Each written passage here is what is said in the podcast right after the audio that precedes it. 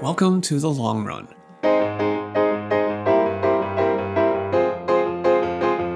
This is a podcast for biotech adventurers. I'm your host, Luke Timmerman. Today's guest is David Lee. David is the CEO of Boston based Servier Pharmaceuticals. It's the US subsidiary of France based Servier Group. Servier, for those unfamiliar, is something of a rare bird in the pharmaceutical world. It markets both branded drugs and generics. It is a truly global company with 21,000 employees in 148 countries, but it has only recently entered the world's biggest pharmaceutical market, the United States. There's more. It's governed by a nonprofit foundation. And as part of its mission as a nonprofit dedicated to improving health, it invests 25% of its annual revenue in R&D, quite a bit higher than the industry standard. Some of you may be scratching your heads. This is different. David explains. He comes to this challenge as an industry veteran, having been around the block as a consultant in a variety of business roles at pharma companies such as Novartis and Shire. He was at Shire prior to its acquisition by Takeda. He came over to Servier with some of the assets from Shire that were being divested as part of that acquisition. And those assets provided something of a foundation for Servier's US expansion, which has included building out offices in Boston for both the commercial and R&D departments. David oversees all of that.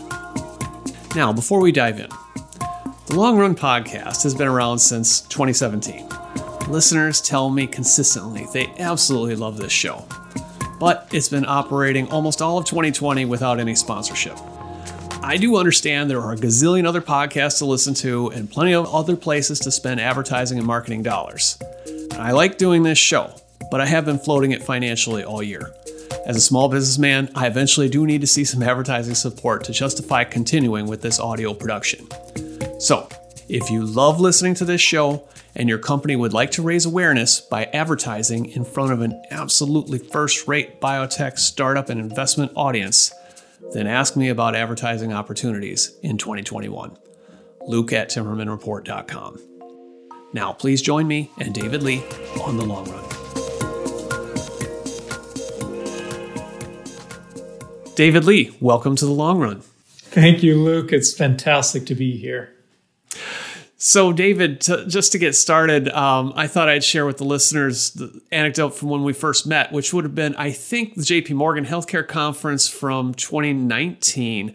And as I recall, you were new in the job at Servier, and uh, I really didn't know much about the company at all. But um, within the first few minutes, uh, you started laying this on me about how Servier is a kind of a different company. It's got this social uh, social mission combined with uh, the scientific uh, effort to help patients. Uh, like putting those two things together, like you really had my attention there. So I think maybe for, for a lot of listeners who are not super familiar with Servier, can you tell us what um, what is different about this company? Sure, yeah, happy to. It is a, a, different model from from most of the pharmaceutical companies that I've worked at, and I, that's why I find this mission so interesting. Um, and it was a big motivator for me to join. So, so it's set up as as being governed by a nonprofit foundation, and, and what that really means is that this this foundation um, ensures that number one that, that the, the company has a, a long-term focus. So it is it's very very difficult and almost impossible to acquire um, Servier Group.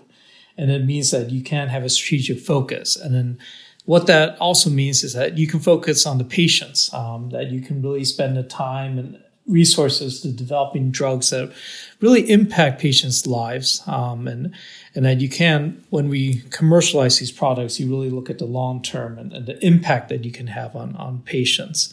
So so you know. It, even though it's governed by a foundation, you know, we, we, we are still a business and, um, and so we still operate like a business, but, but what really differentiates us is that long-term focus. Okay, I want to come back to all this. There's a lot to chew on here, but um, can you tell me a little bit about yourself? Uh, where are you originally from? So I, I was born in Southern California, um, in a town called Downey, which is kind of the border between LA and Orange County. And uh, what did your mom and dad do there? Yeah, no, I can already tell this is a very different interview. Um, it, my my dad's a dentist. He he has his own private practice. My my we we we largely grew up um, right on the border between LA and Orange County. Like I said, my parents live in Orange County now. My dad's a dentist. He he he has owned his own practice um, in a town called Artesia for for about 40 years now. Um, and my mom is a, is a RN. Um, so she, um, she, she's, you know, worked in hospitals, um, worked as a nurse. Um, um, more, more recently, she generally helps my, my father out at, at his business. Okay. Do you have brothers and sisters? I do. I'm, I'm the oldest of three. And there's a big age gap between myself and my sister Phoebe. We're about six years apart, and then I have a brother Andrew, and we're, we're eight years apart. Okay, so now you say Orange County. Um, can, can, you describe the scene for me a little bit? I mean, I think most people think of it as kind of a suburban uh, kind of area. Yeah, yeah, it's a very large suburban area. Um, you know, the big cities there, Anaheim, and that, that people might have heard of, right? Anaheim, Irvine. Um, Newport Beach is, is, in Orange County. Um, definitely a, a, very distinct political identity from, from Los Angeles. Um, and so it, it, it, largely is that whole area between San Diego and, and, um, and LA. Um, culturally very, very beach centric. Um, you know, we, I grew up about a 15 minute drive to the beach. Um, and a lot of a lot of growing up there meant um, you know going to the beach, um, hanging out there. I I recently was back in in my parents' house, and I was going through some of my textbooks from from high school, and there's still sand between the pages of of, of my textbooks. So that, that kind of gives you a sense of what we spend a lot of time doing this is where teenagers go to to hang out, get uh, get away from mom and dad. yeah, exactly. okay. So, um, what kind of student were you? Um, honestly, I I was a fairly driven student. Um, I I went to public school in in in the, the city called Cerritos. Um, I went to uh, my high school was Whitney High School. Um, it was the number one ranked public high school in, in the state of California. Um, one of those schools where you have to you have to test into. Um, generally high high competition, um, and so I I would say you know I and I can get more into it. You know I, I had a childhood that really led me to to wanting to to achieve. Um, so I, I, I studied pretty hard. I, I um. Wait, what was it that made you want to achieve? Where do you think that drive came from? You know, honestly, I, it's a, it's a it's a combination of things, and actually dovetail well to to how I ended up in, in eventually in pharmaceuticals. Um, but but I, I, think there was there's a few things that happened um, early adolescent that, that really drove me. Um, one of the biggest, by far the biggest, was with my my mother um, getting advanced um, stage breast cancer, um, and so she, um, you know, she. The, the initial prognosis was not so good. Um, it was tough for me as uh, you know, I, I, was 14 when she was diagnosed, and it was extremely tough for me. It, it, it gave me a firm sense that you know life was short, um, and that we really needed to make the most out of it. Um, the, the, good news is she she's still alive. She's done fine. You know, she, she, but at that point, you know, going through the chemotherapy, going into going into radiation therapy, um, you know, being there, I, I, got I ended up getting my driver's license um, the day I turned 16, so I could take her to her appointments at City of Hope. Um, you know that that really when you're a teenager, it really changes the way you view the world and, and the way you kind of approach life. Um, and so, you know, I, I, just remember when when she decided to do a, a to get a, a mastectomy you know th- those types of choices and what it means for a patient and what it means for the family just it, it was it, it, it just made me really realize how precious that life was and how much I wanted to get done with with within my own lifetime. So this helped focus you and, and drive you in your studies. What kind of subjects were you most drawn to, you know, in those high school years? Yeah, honestly, um, probably math and science because they were easy, and I, I'm fairly rational, um, and so I, I like it when there are clear answers. Um, and and this kind of carried on through the remainder of my studies. But it's uh, you know the philosophies, the the more humanities were, were tougher for me when there was no clear answer. Okay, okay, and you're in this competitive um, public school environment, uh, but it sounds like you you know doing pretty well in the math and sciences. Uh, you end up going off to Harvard. Uh, so, uh, did, were you like head of your class, or how, how did that happen? Yeah, yeah. No, I, I think it goes back to me wanting to make an impact. Um, so, so generally, I wanted to do whatever I could. So I graduated back to valedictorian from my high school. Um, but I also did every single extracurricular I could I could potentially do, and and and it, it does go back to I just had this deep desire to to to do something. And, and honestly, it was a matter of control. I, I, had no control in my family life. I had no control over how my, my mother was doing. I had no control over, you know, my dad was, you know, had to, had to stop his business for a few months. Um, there was no control at home. And so I, I found a control in, in, in everything else I did. Wait, why did he have to stop his business for a while? So, so it's when, when my mom couldn't take care of us, um, he he decided to, and that's one of the positives of owning your own business is that you know you can take a few months off. So he decided that you know without anyone at home, you know he could come home and and, and be there for us. Um, you know, do the pickups. Um, oh, and as you say that your siblings were younger. Yeah. Um, I mean, maybe you would have been a little more independent, I suppose, having your driver's license and that being very important in Southern California. yeah. Oh, it, it was huge. okay. Okay. So, um, so you, you do well in school. You go off to Harvard, and what did you decide to study there? I did biochemistry, um, which, uh, as I said earlier, was was one of those areas where I thought you could you, you could figure out the right answers. I later learned there were there were more questions than there are ever answers, uh, as you know well. Yeah, yeah. Uh, okay, so um, now you get your bachelor's there. Um, then did, did you go to business school right after that, or what came next? I went to med school. I went to Harvard Medical School, um, and I um, and that was interesting. So so I, I did well undergrad, um, graduated with magna cum laude um, in biochemistry. It was an easy path to go to med school. Um, med school, once again, kind of kept me in the sciences.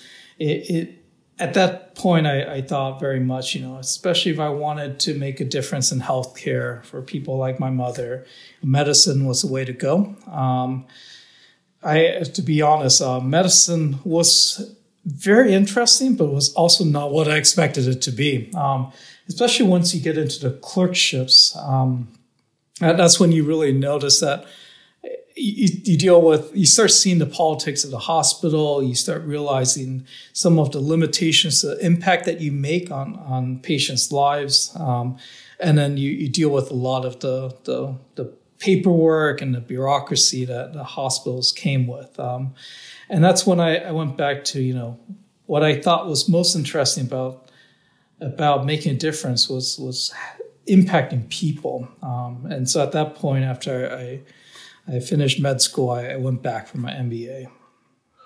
Okay. And what were you thinking that you would do with the MBA? Um, honestly, I, I didn't know. I, I just knew I, I would love for to have a little bit more control to be able to potentially run my own business or, or, or embark on, on some sort of career where, where it was more of um, a, bigger type of impact. But honestly, when I started my MBA, I, I, had no idea what I wanted to do. Well, that that is in keeping with the autonomy that you know your your dad would have had as a small business owner, as a dentist. Um, not not not pushing as much paperwork as they do at Harvard Medical School. um, You're absolutely right. I, I saw my dad and, and, the fact that he could focus on his patients and focus on his business. Um, that, that's kind of what I wanted versus, you know, being a cog in a massive hospital in, in Boston. Okay, so where'd you get your first job? So, first first job would go back to high school. Um, had a very st- short stint um, working at a at a one of the one of those big um, Orange County um, companies, Disney.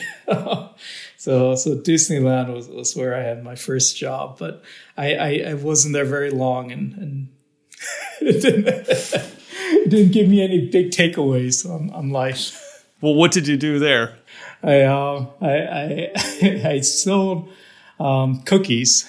it was. I, I, guess I learned about customer service. I, learned about you know the importance of, of, of dealing with customers and, and people. Yeah, well, we can actually learn a lot about people from their first jobs, actually. But I, that wasn't really what I was meaning to get to. I, I, was thinking more about like you know after you've sort of like grown up now, you, have got your medical degree and your business degree. Uh, then what, professionally? So, so my first um, initial jobs after business school were in, in, management consulting, and all on the pharmaceutical side. Um, so, so one one of the first ones I, I worked at was was the Frankel Group, um, which now is, is has been absorbed by the Huron Group. Um, I was a management consultant there, um, largely working on all sorts of pharmaceutical projects, mainly due diligence, um, M&A type work. Um, but we also did things in, on the HR side, including organizations and then you know product prioritization, those types of um, large corporate strategic work. Uh huh. And how long did you do the consulting? So I was there for at that particular firm for two years. Uh huh. But then there was another. So so so I before that, um, but a much shorter term.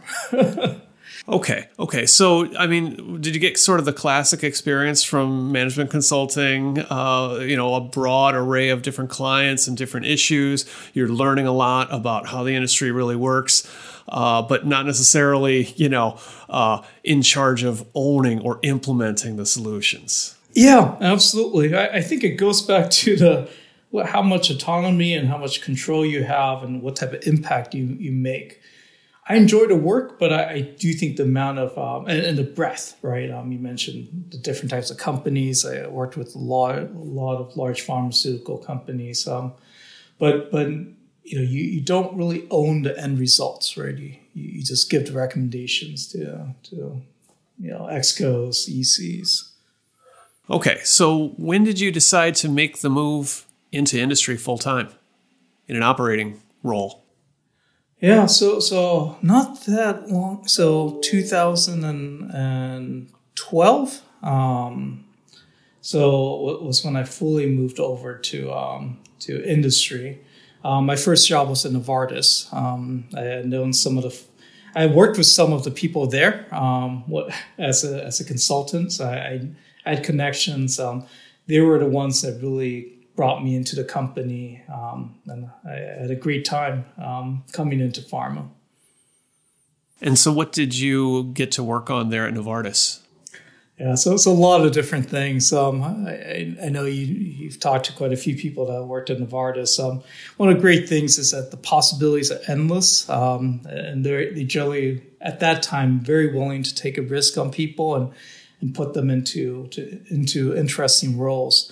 Um, so, so a big chunk of my time was actually in the medical countermeasure space. Um, I was the program lead for a few of our programs, uh, which is relevant now given the pandemic. Uh, but for example, I oversaw all the all the trials for H7N9.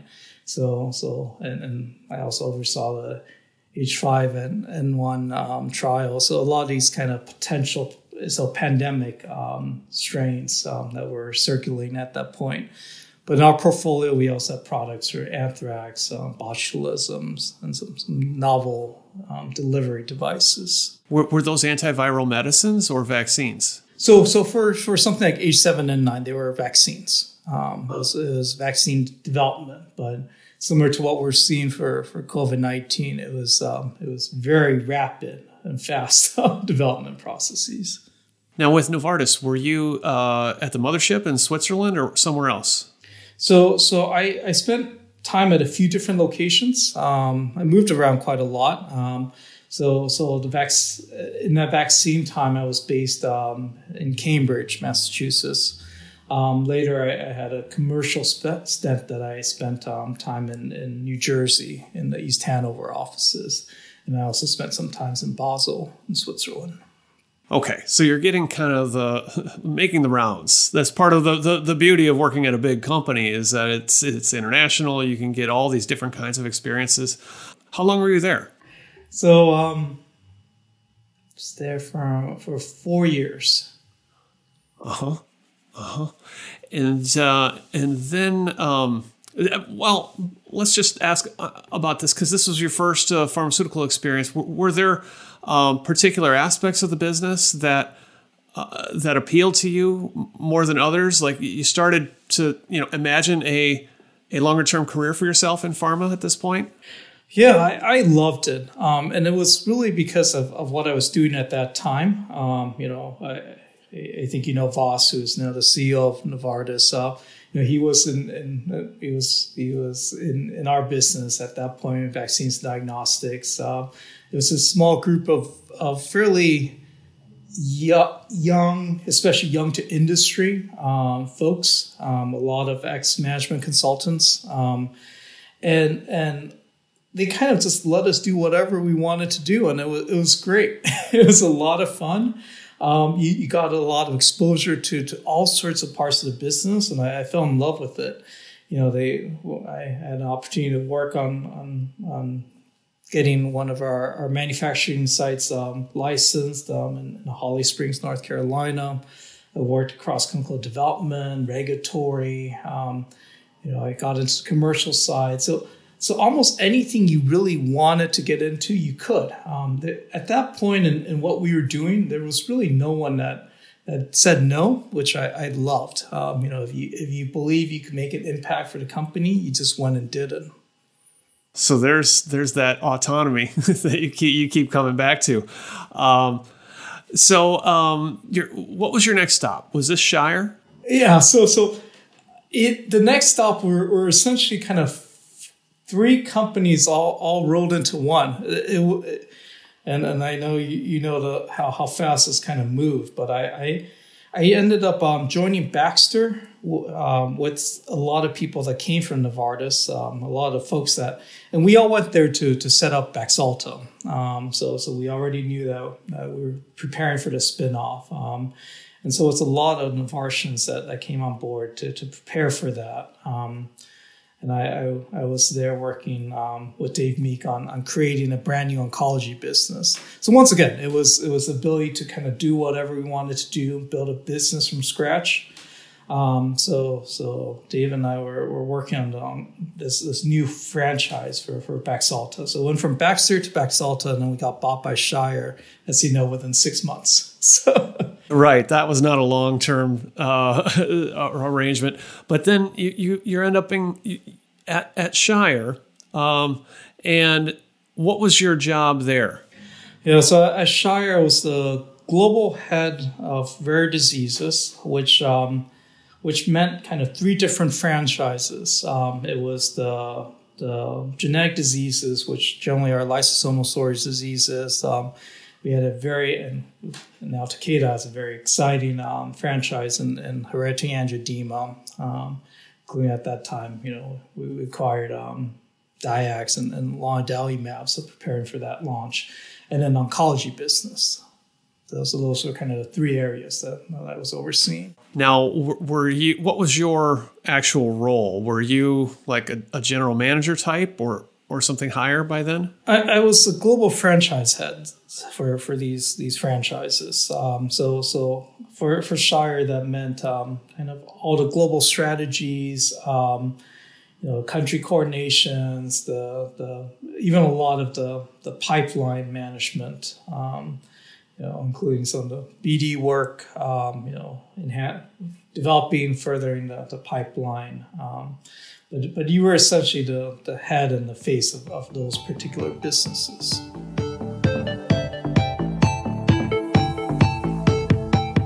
If you like listening to the Long Run podcast, you'll love reading Timmerman Report. This is where you'll gain a deep contextual understanding of biotech from my writing and the writing of other expert contributors, and you will ultimately get ahead of the curve in this business. It's a bargain at $169 a year for an individual to subscribe. Can also try it out for $55 for three months or just $20 for the first month. Discounts are available for groups. Go to timmermanreport.com slash subscribe to get your subscription today. And the Long Run Podcast has been around since 2017. Listeners tell me they love it, but it's been operating almost all of 2020 without any sponsorship. I do need to see some advertising support for this show to continue. If you love listening to this show and your company would like to raise awareness with an absolute first rate biotech startup and investment audience, then ask me about advertising opportunities in 2021. Luke at timmermanreport.com. So you're getting a pretty well rounded view uh, at, at that level of the, the whole enterprise. Um, but then Shire gets uh, acquired by Takeda. Uh, that would have been 20, 2018. Uh, so, or I guess it was announced then and it was closed a little later. But um, what what were you thinking uh, was going to be your, your next move? Yeah, so so this is where the story kind of gets interesting. So I, I mentioned that I was I was the glo- also the global head of oncology of, of that business at, at Shire. So even before the Takeda deal, um, I, we were looking at what to do with oncology business. It was at that time deemed non-core to what we were doing. Um, you know, we were we really saw our future as as the leaders in rare diseases, um, and that's the area that we really want to own. So oncology, and, and you know, when I did my assessment, it it requires a, a huge amount of dedication, amount a, a, a strong um, amount of resources, um, efforts, um, and, and, and expertise to, to succeed. And so, so we decided it was non-core, and, and it became up to me to really find a home for the, the Shire oncology business. And so we were doing that while, and, and later on, later with this, um, Takeda became more and more on the scene. And so it all, it all just kind of came together where I was able to find a, a, a home for the divestment of the Shire oncology um, business um, with, with Servier and then soon after, you know, soon after that, Takeda happened. Okay, so uh, what was the oncology business composed of at that time? Like you had a few marketed products and some others in the pipeline. Exactly. Yep. Yep. It was generally, a, and and and it still is um, uh, more assets outside the U.S. Um, a little bit more limited within the U.S. itself, um, and then some some interesting um, pipeline products um, that were earlier on. Um, so generally, the, the, late stage, you know, phase three and commercial assets were, were in in liquid tumors and in GI tumors. Mm-hmm, mm-hmm. Okay, so you find a home for this uh, portion of the, the, this divestiture with Servier. Now, what, how, how did that come about? so so it was a it was a competitive process. Um, you know, we we there are a few good areas that had, that, that it could have gone to. Um, you know, one of the things that really struck me with Servier, you know, it's and my exposure to it, you know, earlier on was more in the cardiovascular space um, and what it's it's known for. Um, but when when I started looking at at Servier, when when in our discussions, it was it's really interesting that when I started learning about the nonprofit structure that, that it has set up, um, I was impressed by its kind of ex-US presence. Unlike most of the large pharmaceutical companies, uh, you know, I've been in, you know, it, it, Group is in 150 countries, um, so a much more broader geographic footprint. It wasn't present in the U.S. at that point. It wasn't present in, in Japan, both of where we, both of countries where, where we are now in. Um, especially due to this acquisition. Which is kind of wild, by the way, because I mean, everybody, you know, thinks of the United States as the biggest market for pharmaceuticals. I mean, but here you have a company that's really concentrated in Europe, but it's nowhere in the US and, and not really in Japan either. Yeah, no, it, it, was fascinating to me, and, and, and, to be honest, the two biggest countries, even today, um, for for Servier Group, is China number one and Russia number two, which is very very different from, uh, as you know, from from all the other companies. But but what really struck me was their focus on oncology. So what they said to me is that oncology is our future. We're going to resource this we're, we're going to grow this and we're going to do what it takes. And we've done, and, and as you know, a lot of partnerships that they had already done um, in oncology space were very exciting. Um, but but what they said was, you know, we're going to do more and we're going to really resource this. Now, what you what you were bringing were, I mean, a couple of uh, chemotherapy type drugs that were approved. Um, so there's some revenue there and i suppose you could you could pencil that out you know like an investment banker here, here here's what this thing will bring in and what the costs are and all that and and here's the pipeline but by this point servier had already set up uh, its partnerships with like Cellectis and Allogene uh, in in cell and gene therapy. Is that correct? Yep, yep. So it had a, it had a partnership with with um, Allogene and Cellectis. Um, it also um, had some interesting. It had it has um, a great relationship with Novartis um, in the apoptosis space with BCL1, uh, MCL1, BCL2, um, and, and there's a, a, few other um, partnerships that it already had ongoing, and it also had commercial um, partnerships. So it, it, it had the rights to it has the rights to Lonsurf. Um, with, with Taiho ex-US um, and a few of these other um, kind of commercial partnerships. So this is really interesting strategically. I mean, here you have a company that uh, has some interesting scientific work going on in oncology with some important partnerships, uh, but they don't have a U.S. commercial presence or, or Japan, a couple big obvious markets, uh, and, and so the, you're thinking maybe, maybe like if we plug in what the the products that were here at Shire, uh, give them a little more footprint uh, exposure into the U.S. That that could you know. deliver the you know the synergies that people talk about like that you, you'd build relationships you know with the clinical investigators and all that to, to help advance their pipeline and that, that one on one would add up to more than two exactly exactly so so it's kind of what we hear other people talking about when they're they're talking about creating synergies, right? You know, it was a really nice fit. You know, we would be able to give them, you know, commercial products in the U.S. Um, we would be giving them, and we've just launched Onivyde for pan- metastatic pancreatic cancer in, in, Japan. So, so giving them some products, um, you know, and, and they're they're the largest markets, frankly, for for oncology. Um, and, then they would be able to bring, you know, some of the additional footprints in, in Europe and in Asia, um, and be able to commercialize these products even better. Um, especially since they, they, they were already operating in, in colorectal cancer um, and, and, liquid tumors.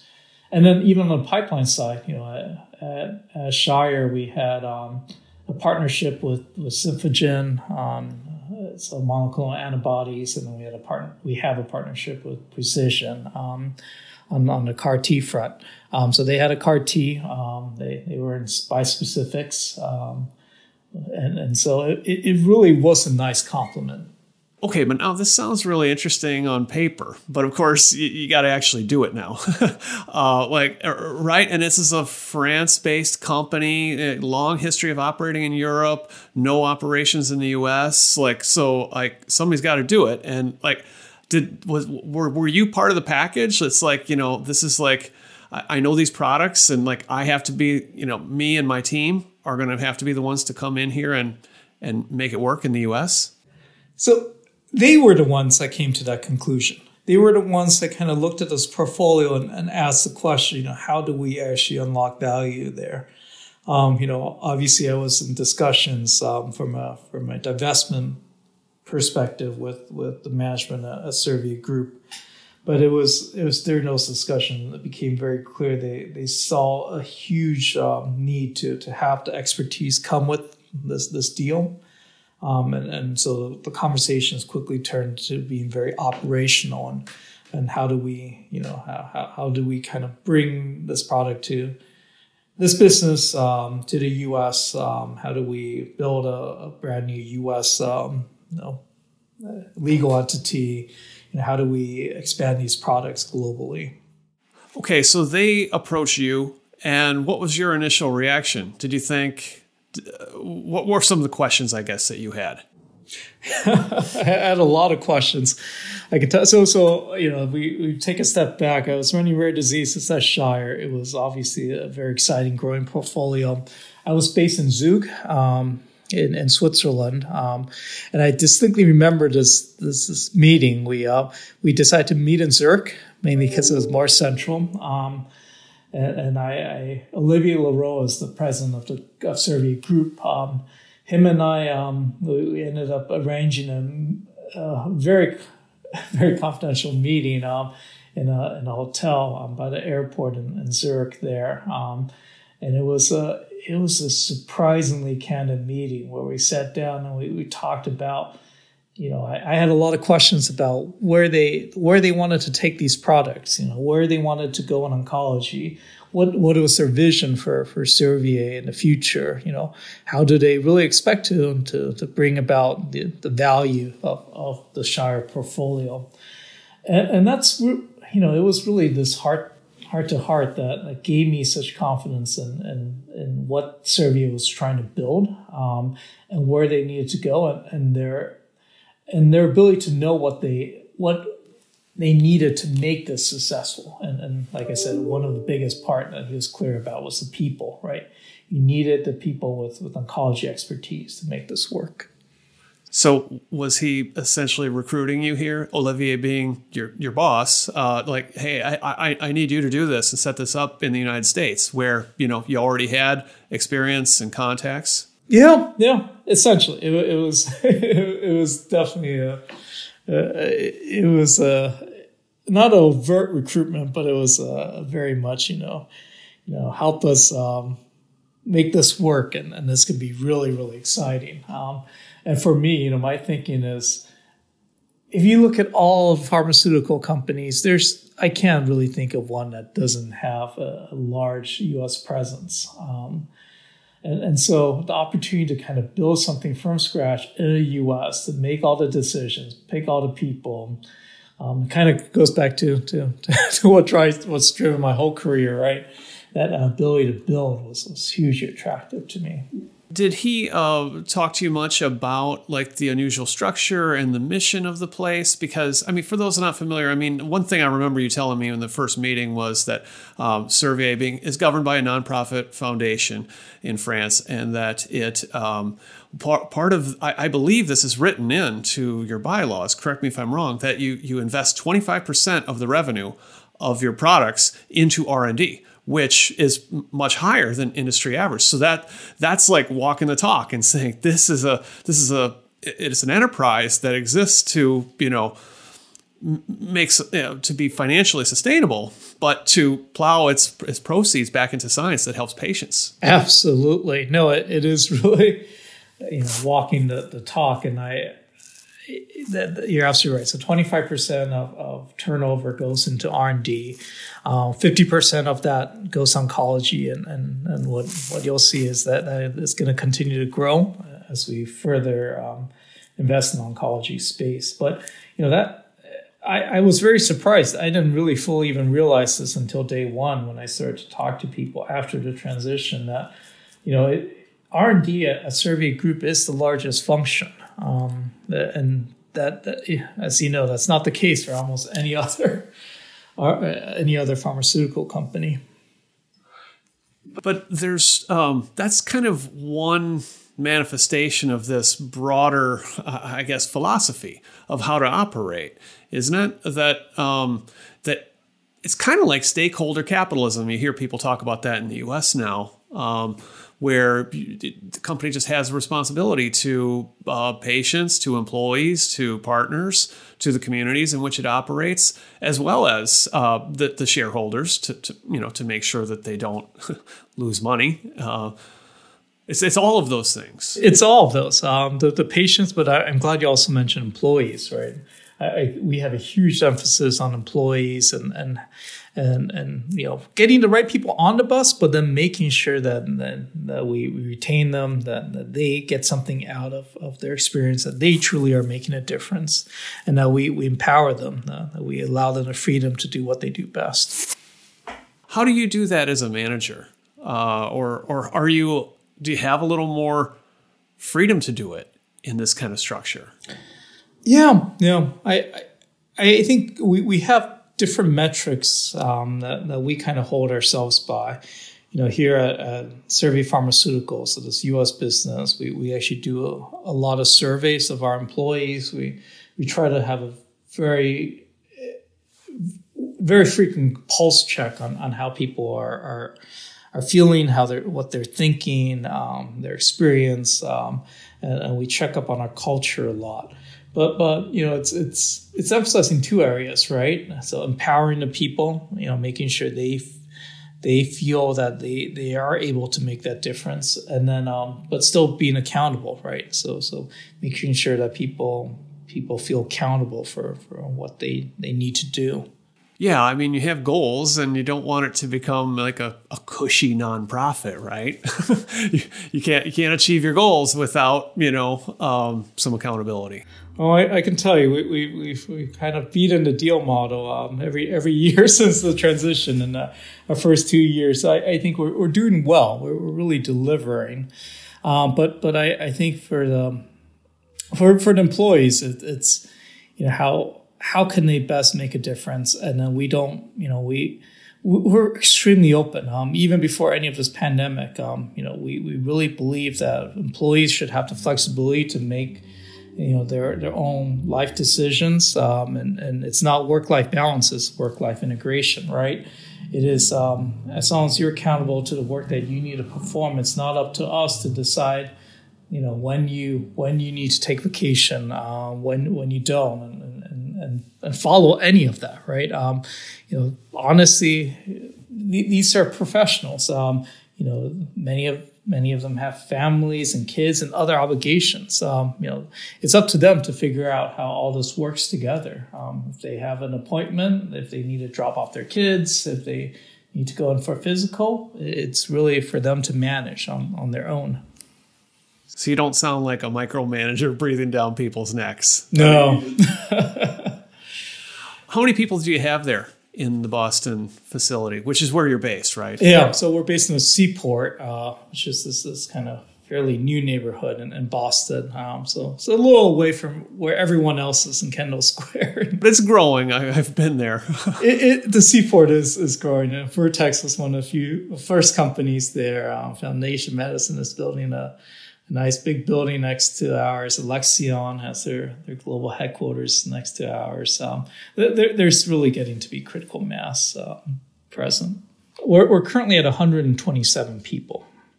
And um, since you brought up the pandemic, how um, how have you been operating? Would you say you've tried something eh, eh, you know different, or maybe that you've been thinking about before in terms of how to how to manage your teams?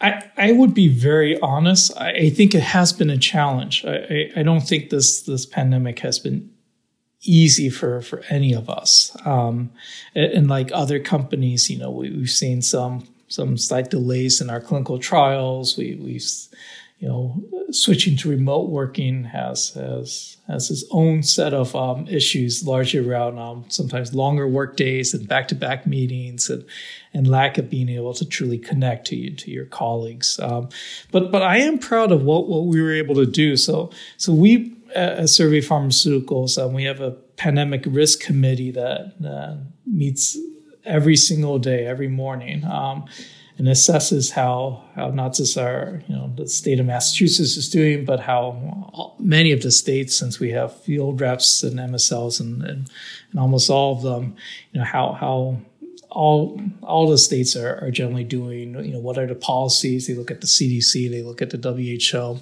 Um, it was that body that, that recommended to me that we make a call to send all of our employees home before the state of Massachusetts um, you know, made that declaration. And I think it was absolutely the right move to do. You know, we transitioned quickly to working from home. Um, our IT um, team set everyone up. Um, we, we, sent everyone anything they needed uh, from a technical standpoint, external monitors, keyboards, whatever you need to to, to be able to, to, to, to, shift to being at home. Um, and it was a good thing we did. You know, at that point, we, we had no idea how long this would last, but, you know, by doing that quickly, um, we've been able to, to, to function and really not skip any, any, any real beat here. I tell you, I invested fifteen dollars in an Ethernet cable. The best investment I made this year. Stable internet. so key, so key. Yeah, yeah. Okay, so um, but back to like um, your your employees and their engagement. Um, your um, this flows from your mission, right? I mean, I would imagine you attract a certain kind of person that that that is drawn to this uh, this idea. Uh, and, um, you know, and, and when I looked at your business, uh, I know you just put together a new website. You have um, uh, 49 marketed products. Is that right? Around the world. Those are those are patented medicines around the world, but then there's then there's generics too. Yep, yep, exactly. And so there's there's a division for each of these things and you know responsibilities that come with with all of them right i mean you got to be able to manufacture them consistently and purely and and and distribute them uh, kind of the fundamentals of the business um, but servier continues to you know to do generics um, why why is that yeah yeah and I, I, think it goes back to the commitment to to patients um, you know uh, we we have kind of two generics businesses. Um, they fall under the the these kind of other legal entities. One's called Biogaran and one's called Egis. Um, one's based in France and one's based in um, Eastern Europe. Um, so so a lot of that is that, that strong commitment to to patients. Um, so if you add up all the generics and the patent products, um, we Servier group treats about 100 million patients um, and, and, that that's an important number for us. Um, and a lot of it is due to the fact that we, we do manufacture all these generic products. Um, but it means that we can really make a difference in, in, in just you know these chronic diseases and, and drugs that, that patients take day in and day out Part of the reason I bring this up, David, you, you may not have heard this. I did a podcast recently with Peter Kolchinsky of RA Capital, and he talks a lot about the biotech social contract. And part of that, um, well, he has some criticisms of like patients being paying too much money out of pocket for medicines and that limiting access, but also um, uh, some pharmaceutical companies that um, you know are, are doing you know, kind of patent tricks to extend the life the life cycles of their um, big cash cow products. Uh, and that that really has been bad for the industry, and that what you need is what he calls contractual genericization. So, like a system that you know more effectively rewards the innovator for developing that patented medicine in the first place, but then that expires, right, as, as intended under Hatch-Waxman and everything else, um, so that you know you have an incentive to continue to innovate. But then we as a society reap the benefits with the dividends in those uh, those generic medicines and um, but you know somebody needs to make those and and uh, and and make a you know a, a, narrower profit margin, but still a profit margin nonetheless. Um, and for you guys, like when you start with that north star of serving the patients, I mean, there there's room for both making patented medicines and generic medicines. Mm-hmm. Absolutely, I, I, would probably just ex- expand on on his concept a little bit, which is you know it's also about the the global patient footprint, um, which which I think differentiates um, what I see here at Servier from, from other companies. Know, being in 150 countries makes you start realizing you know, the amount of patients that are really still un, unserved um, by by by medications that are that we sometimes think are widely available. Um, an example is you, we're in this uh, acute lymphoblastic leukemia space. Um, and, and we have we, we we deliver these these drugs not just in the U.S. but across the world. And and what you start seeing is that the incidence of of, of ALL seems to go down in, in developing countries. you know that that is obviously not true. It, it just means that there's a huge amount of underdiagnosis and misdiagnosis, right? You know, assumption is most of these these children often pass away before um, before they're even diagnosed correctly. Um, and, and so what you start realizing is that when when you're in this many countries, you know the, the impact that you can have on, on much greater amounts of patients um, it, it is is there, but but there's also a, a, need to to to to service those patients. So it's, it's like the generic products. Often um, in these developing countries, to to to get these drugs to them, you know the the margins are, are very low or sometimes not even there, um, and so it is an even broader you know social contract that, that that's that's and being present in all these markets, um, whether whether you really have a margin there or not, it becomes very unique, right? So, so that patient pool becomes truly global, and and you, you and and sometimes in markets, um, you do need to make sure that you have those margins so that you can get to those patients in, in areas that, that that you obviously cannot how does this work for your strategy when you think about cell therapies? You know, we mentioned um, the partnerships that you have, Allogene, Cellectis. uh, you know, going after these novel targets, you know, LAG3, TIM3. I mean, we could talk about the science, but, um, you know, that's, that's a long development horizon, a lot of money, risk involved. Um, these are going to be expensive therapies, right? Uh, how, how are you going to be able to? Are, are you guys thinking all ahead about how to uh, provide broader than usual access to these medicines? Yeah, yeah, we are thinking about that. Um, a few months ago, we acquired Symphogen, um, which which was a partner of ours under Shire, but under Servier, especially to, to kind of beef up our our, our checkpoint inhibitors. We, we decided to acquire Symphogen. Um, and, and those are exactly questions that we're talking about right now. Um, you know, one of the targets is the PD1. Obviously, there are quite a few PD1s out there already, and it will require us um, a decent amount of investment to continue on, on development for, for certain of these targets that are already crowded. But the question really becomes, you know, can you can you use that to better serve some of these patients that are not being served um, in, in, certain markets, um, especially ones that, that we we already have a big presence in. So, having worked in other organizations with you know more traditional, let's say, um, operating structures, you know, a mandate to serve the shareholders um, first and foremost. Um, is this is this a, a, better way to, to run a pharmaceutical company, or, or, or, in some ways, or you know, does it have some drawbacks in others? I, I, don't think it's a better way. I think they're they're different ways, um, and it's it's really you know we, we often talk. Uh, I've had a lot of conversations recently about you know what what what does success look like and, and why and often becomes you know success is just different for every single individual and, and what you really care about um, it's just a different model it, it, um, I, I think this the way we run things I, I think you have a much more long-term focus where for oncology, it means that you have commitment to long-term development, that, that you can bring value to, to patients in the longer term. Um, you you have um, you think about the strategy as not you know near term you know, value creation, but more more sustainable um, value.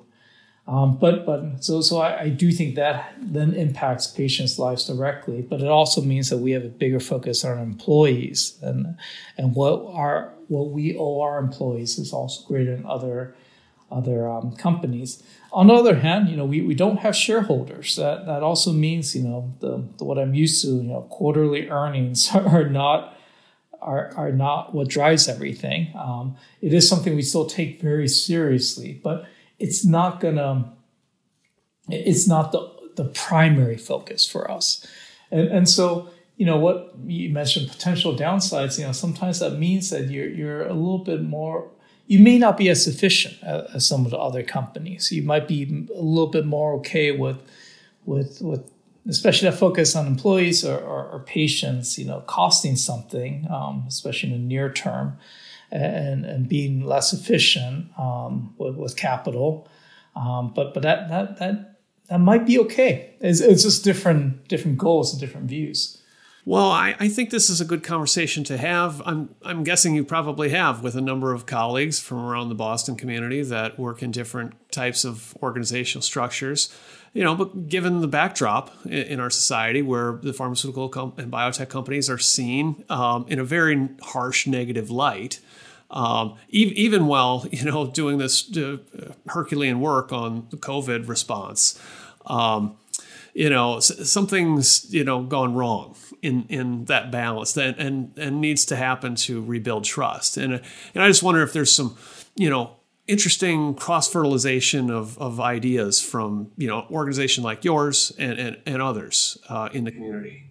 I, think we need more dialogue. Um, it is, you know, I, I, have a lot of personal discussions with many people that, uh, that run biotech companies, and it's, um, but but I think it's also been harder with this pandemic and having those those clear dialogues and and, and really looking at, you know, well, are all of our what, what we consider success um, aligned correctly David, last thing I just want to ask you is kind of a, a, out of left field. You know, what, what's a good book that you've read lately, and what do you like about it? yeah, it is. Um, I, actually, um, I have my my phone um, perched perched on top of a stack of books. Um, and one of the one on top, um, there's a few good books here. Um, there's also ones on philosophy. But but there's one called Unleashed. Um, this is by Frances Frei.